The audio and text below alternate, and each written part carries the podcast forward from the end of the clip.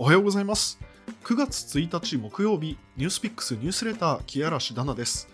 この番組では経済メディアニュースピックスの記者が毎朝一つ今日知っておきたいニュースを選んで解説していきます。木曜日は国際情勢です。さて今日はウクライナの話題を取り上げたいと思います。ロシアによるウクライナへの侵略戦争は開戦から早くも半年が過ぎてしまいました。先日もお伝えした通りロシア、ウクライナともに戦況を大きく変えられるような決め手がないまま戦闘が続いてしまっていて死者ばかりが増えている状況です。そんな中ですが少し大きな動きがありました。ウクライナ軍は8月29日南部にあるヘルソン州でロシアに対する大規模な攻撃を始めたと発表しました。そもそもこのヘルソンというのがどういうところかというと2月にロシアがウクライナに侵攻した後にですね、最初に占領した主要な町だったわけですね。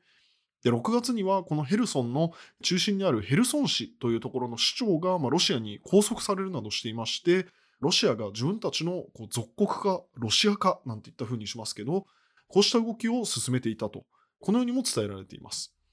ロシアは初期から、ま、ヘルソンを抑えることにこだわってきたわけなんですけども、その理由は地形にあるとも言えます。ロシアはそもそも2014年にウクライナ南部のクリミア半島、ここを占領していたわけなんですね。でクリミアは、まあ、ロシア海軍の重要な軍事拠点でもありますし、まあ、リゾート地としても重宝されるような、そんな一面もある、まあ、非常にこう戦略的に重要な場所なわけですね。そしてこのいわば北側に位置するのがヘルソンという地域なんですけども、ここはクリミア半島の水源になっているんですね。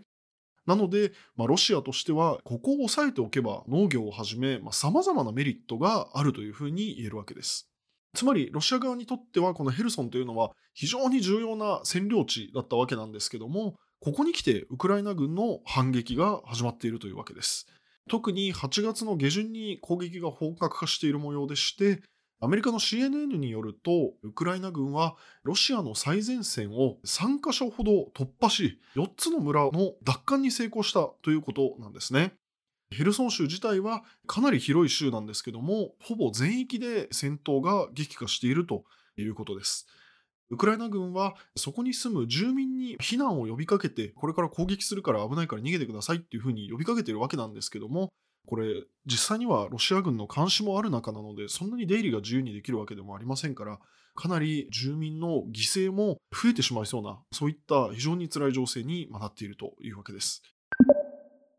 さて、このヘルソンをめぐる動きというのは、2つの点で大きな意味を持っていると言えます。まず1つは単純に戦果という意味なんですね。ウクライナ軍はこれまで基本的にはま守りに徹するような形で越境攻撃、ロシアに対して仕掛けてはいるんですけども、戦闘の大部分というのは、攻めてくるロシア軍をちょっと押し戻したりですとか、あるいは押し戻せなくても、街を防衛する戦いというのが、まあ、ウクライナ軍の主な活動だったわけですね。つまり、守りということが戦果だったわけです。ただし、一度大規模に、まあ、しかも長期間にわたって占領されていた地域をウクライナ側が取り戻すという例はこれまでになくてですね、士気という面でもこのヘルソンを取り返したら大きな戦果になるということになりそうです。逆にロシア軍としては、まあ、一度取ったヘルソン、しかもクリミアのことを考えても、このヘルソンを失うというのは大変に大きな損失になって、これまた士気につながるんじゃないかと、こういうふうにも指摘されています。2つ目なんですが、これはアメリカが提供した兵器が実際に戦場で威力を発揮し始めているという、まあ、一つのこの大きな転換点になりうるというポイントですね。ウクライナ軍はアメリカから高機動ロケット砲システムのハイマースという兵器の供与を受けています。これあの詳細は明らかではないんですけども、こうした兵器をウクライナ軍はこの南部の戦闘に投入している模様でして、まあ、早速今回のこのヘルソンのように戦火につながっている、あるいはまあつながりかけているというふうに見られています。まあ、このままウクライナがヘルソンの村や町を奪還し続けて大規模な戦果を上げるということになれば、ロシアとしてはクリミアの水源を失うという厳しい戦果にもなるわけですね。こうした観点でも注目です。さて、今日はウクライナとロシアをめぐる動きをお伝えしました。ロシアではですね、このタイミングで東西冷戦の終結を主導したミハイル・ゴルバチョフ元大統領が亡くなりました。ゴルバチョフといえばソ連の解放路線であったり、あるいは民主化というのを夢見て代理戦争の連続だったアメリカとの冷戦を終わらせた人物として歴史の教科書にも登場するような人物です。まあ、そんなゴルバチョフですけども故郷のロシアが未曾有の侵略戦争を始めてですね半年が経っても終結の見通しが立たないという中で一体どういう思いで最後は息を引き取ったんだろうかということをすごく考えさせられるそんな一日になっています。